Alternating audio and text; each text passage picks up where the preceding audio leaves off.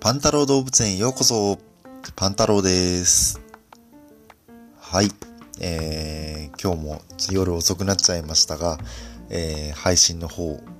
ちゃんと毎日ね、行おうと思いますので、よろしくお願いします。えー、あまり前置き長くせず、もうすぐにお話を始めます。えー、前半は、今日、えー、まあ、これ昨日のニュースになっちゃうんですが、えー、アイリス大山が、えー、新卒採用を当初の1.6倍にするといったようなニュースが出ていました。で、えー、まあ、こちらは読売新聞のオンラインで私はこちら見つけたんですが、まあ、マスクの生産などで事業を拡大しているということで、あのー、当初の計画より多めに、あのー、採用者、新卒採用者を増やすといったようなことを、えー、ことが今こちらの記事に書かれています。まあ、これに関して私の意見と、えー、考え、そういったものも、えー、お伝えしていきたいと思います。後半10分は、今日は就活の、えー、お話をしようと思っていて、え、この前、え、いただいた質問で、年収と、え、やりがいどっちを優先すべきですか？っていう質問があったので、え、それに対してお答えしようと思います。まあ、これも私なりの意見ですが、お答えしようと思ってます。はい。えー、では早速、えー、前半の経済ニュースの方から、えー、入っていきたいと思います。えー、先ほどお伝えしたように、えー、今日、えー、特集したいのは、えー、アイリス大山が、えー、新卒採用の、えー、人数を、えー、当初の計画の1.6倍にするといったようなニュースをお伝えしたいと思ってます。で、えー、まあ、コロナ感染とかでね、あコロナウイルスのその拡大でね、あのー、まあ、どこも採用やめたり、まあ、特に JAL とか ANA とか、航空会社とか今すごいことになってますけど、まあ、採用やめたりとか、あのー、かなり採用の数絞るといったようなことになっている中、えー、まあ、マスクの生産始めるとかね、そんな感じで、えー、アイリス大山っていうところは、まあ、事業をね、あの、拡大しているので、まあ、それに伴って、この採用人数を増やすと。で、えっ、と、多様な人材を確保するために、通年採用をまあ導入するといったようなことが書かれています。あまあ、通年採用、あの、導入すると、まあ、留学経験者だとか、スポーツなどの課外活動に取り組んだ学生が応募しやすくなるというところで、そういうところも狙っているとのことです。っていうのはまあ、この記事の予約で、まあそんなに長い記事じゃなくて、もう100、100数文字じゃないかな、もう2、300文字ぐらいの、本当に短い、えー、記事なんですが、ここで考えないといけないのは、あ、ここからもう私の意見です。私の意見考えになりますので、えっ、ー、と、いろんな解釈あると思いますし、これが全てではないので、えっ、ー、と、皆さんもいろいろ考えてほしいなと思います。えー、私の、え意見としては、これが、えアイリス大山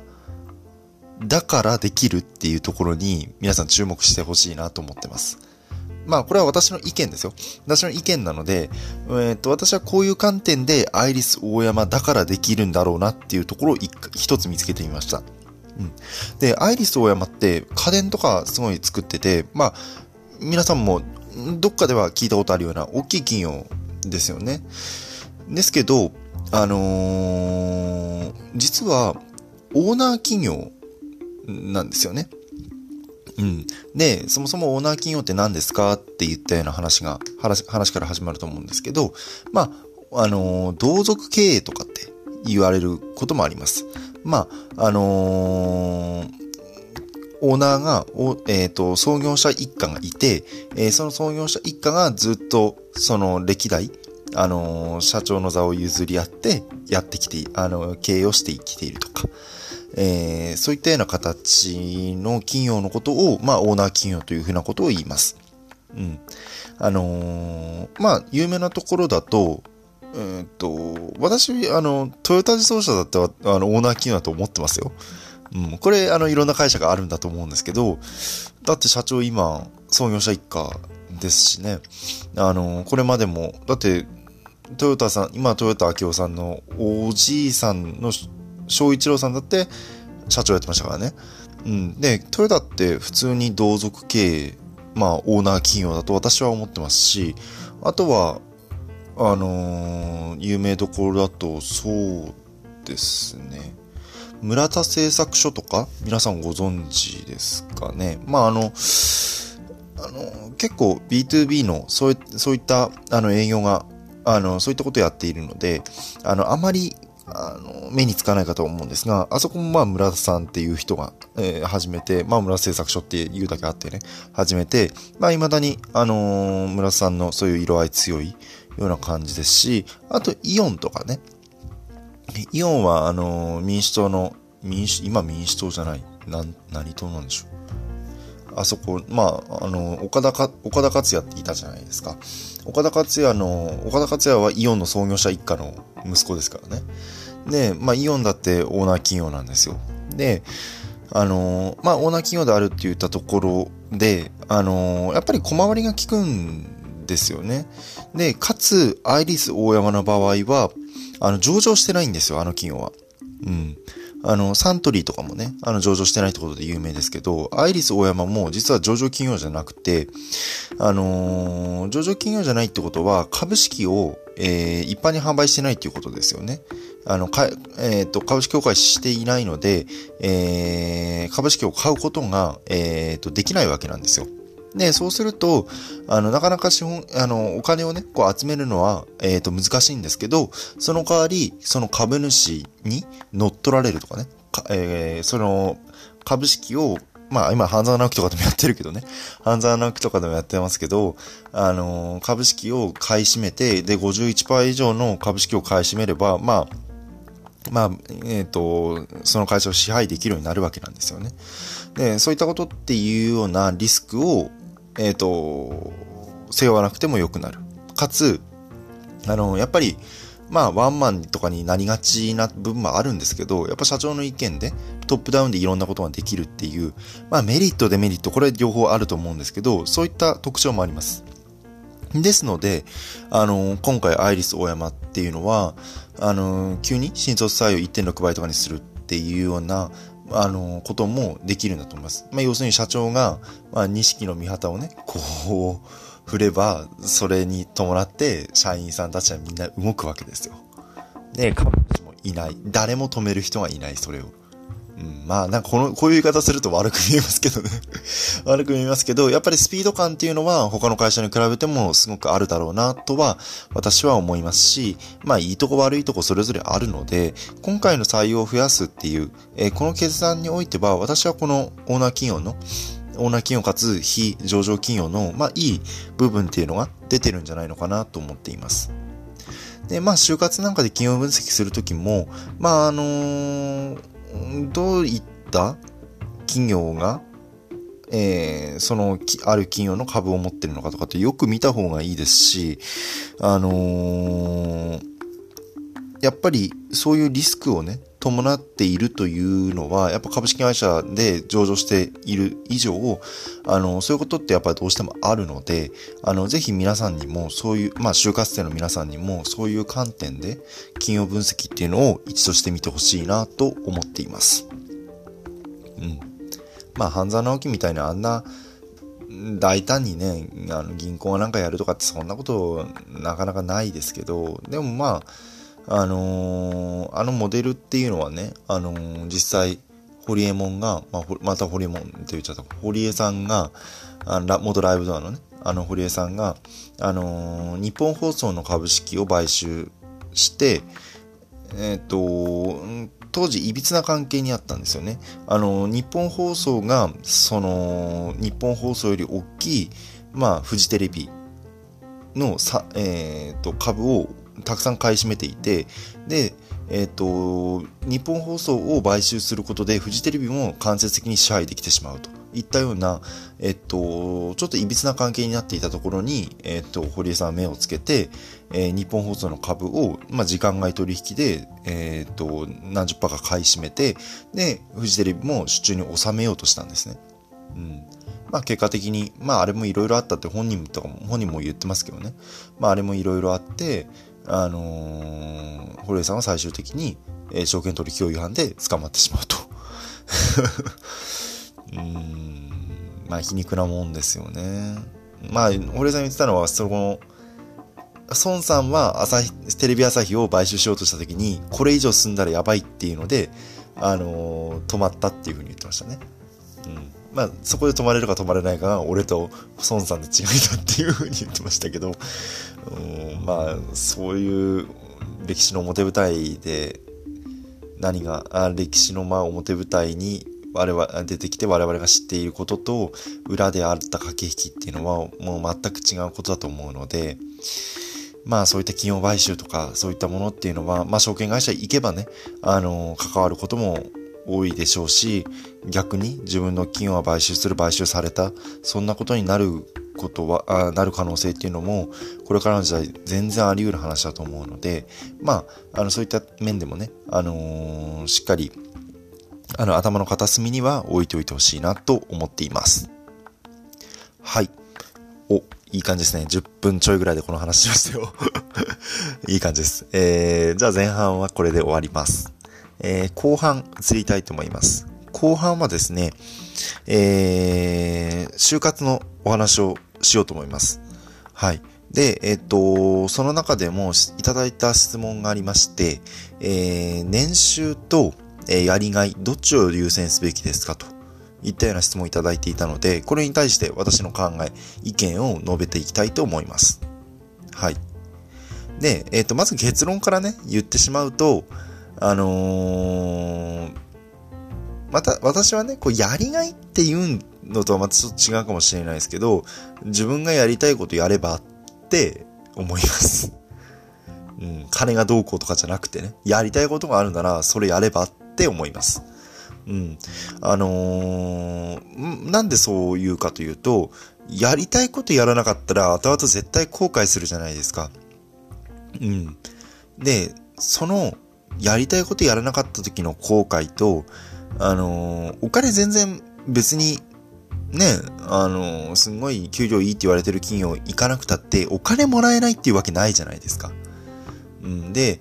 あのお金がもっともらえたのにっていう後悔は、まあまあ、その、年収重視する人だとあったりとかね、するかもしれないんですけど、それを天秤にかけた時に、絶対やりたいことやらなかった時の後悔の方が、大きいと私は思いますよ。うん。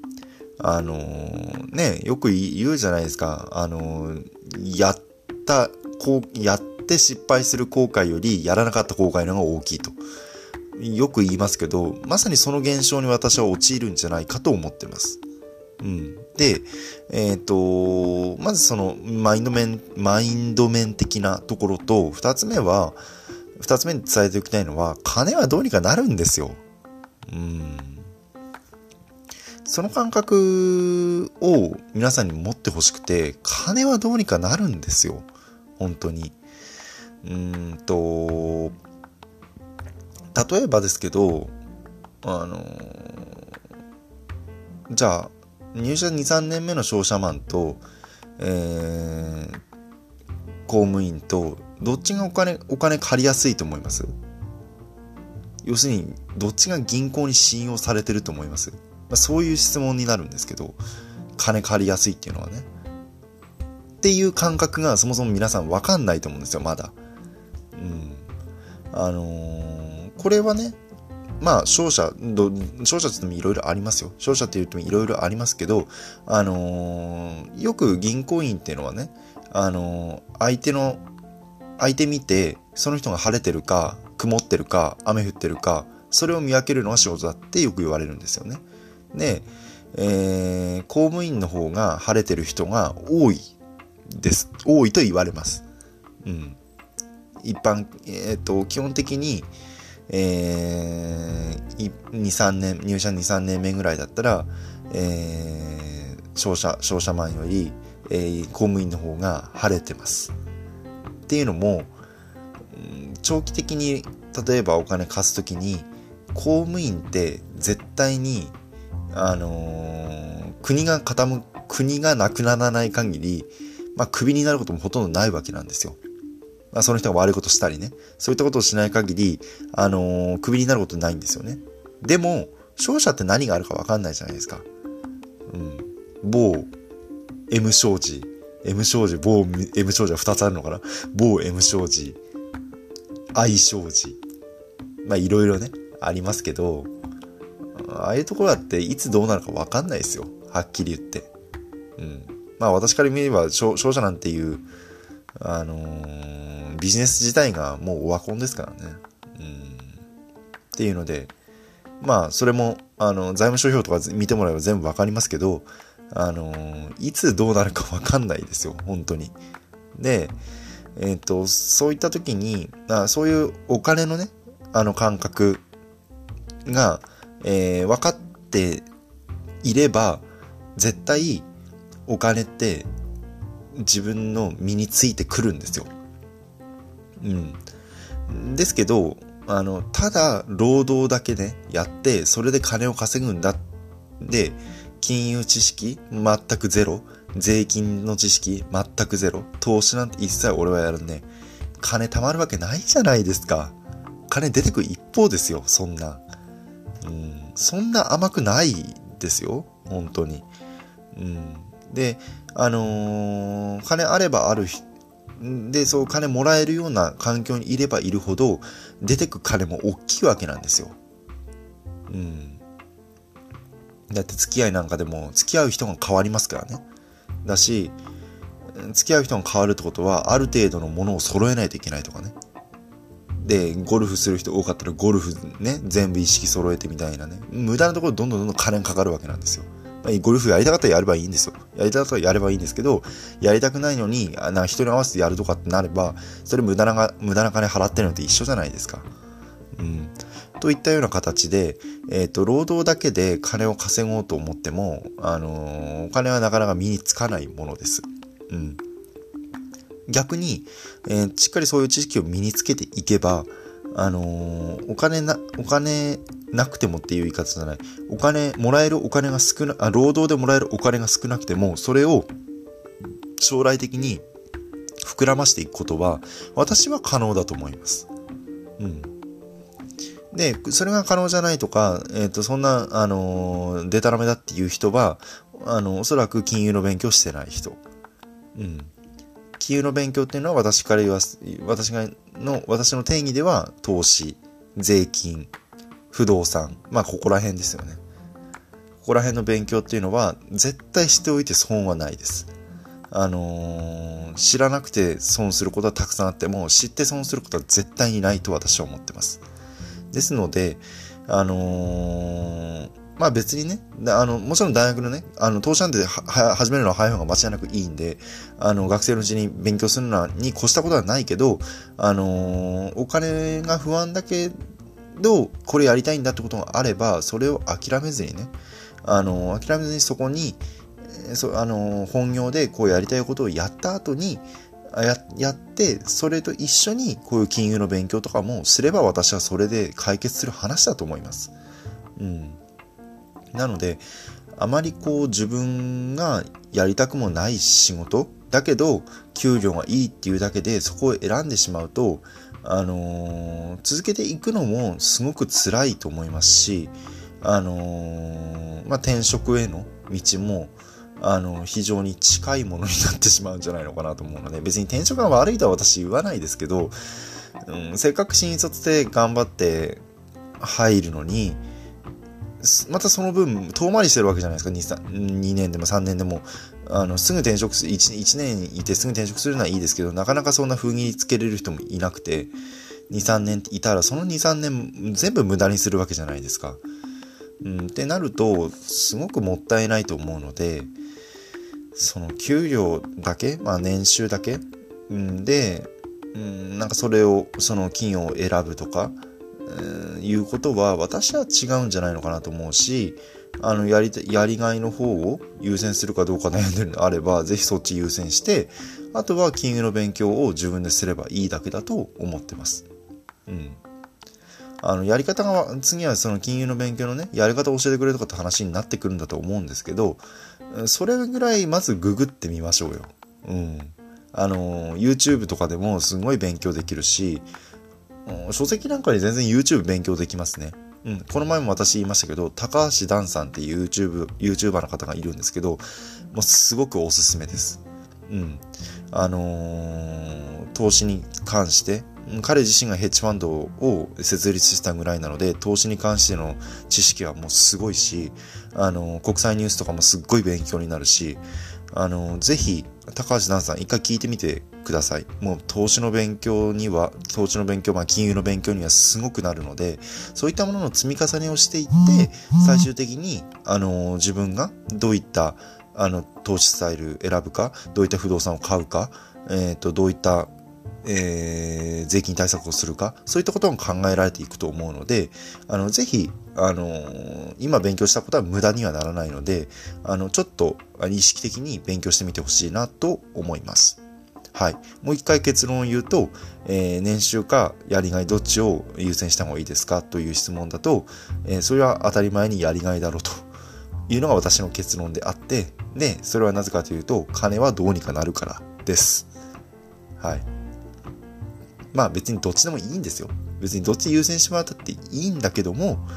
あの、せっかくだったら、やりがい、やりたいこと決まってるならなおさら、そっち優先してやった方が後悔もないんじゃないっていうのが私の意見です。まあ、あの別に、これは私の意見なので、いろんな考え方があると思いますし、別に他人の考え方を私否定するつもりはないので、あの、ぜひ皆さんも一度かよく考えてみてほしいなと思います。はい。えっと、じゃあ今日はこれで20分ちょっとお話をしました。もう今日はちょっとなんかね、あっさりと、あの、いろんな話ができて、あのー、良かったんじゃないのかなと。自画自賛ですけど、あのー、良かったんじゃないのかなと思ってます。じゃあ、えっ、ー、と、皆さんも、あのー、ね、ちょっと今日、今日とかすごい暑かったですよね。あのー、暑さとか、逆に今は熱中症とかね、そっちの方が心配になってくると思うので、ぜひお体には気をつけて、まあ、引き続きコロナ対策もしながら、あの、いろんなことを頑張ってほしいなと思います。じゃあ今日も最後まで聞いていただいてありがとうございました。それでは、失礼します。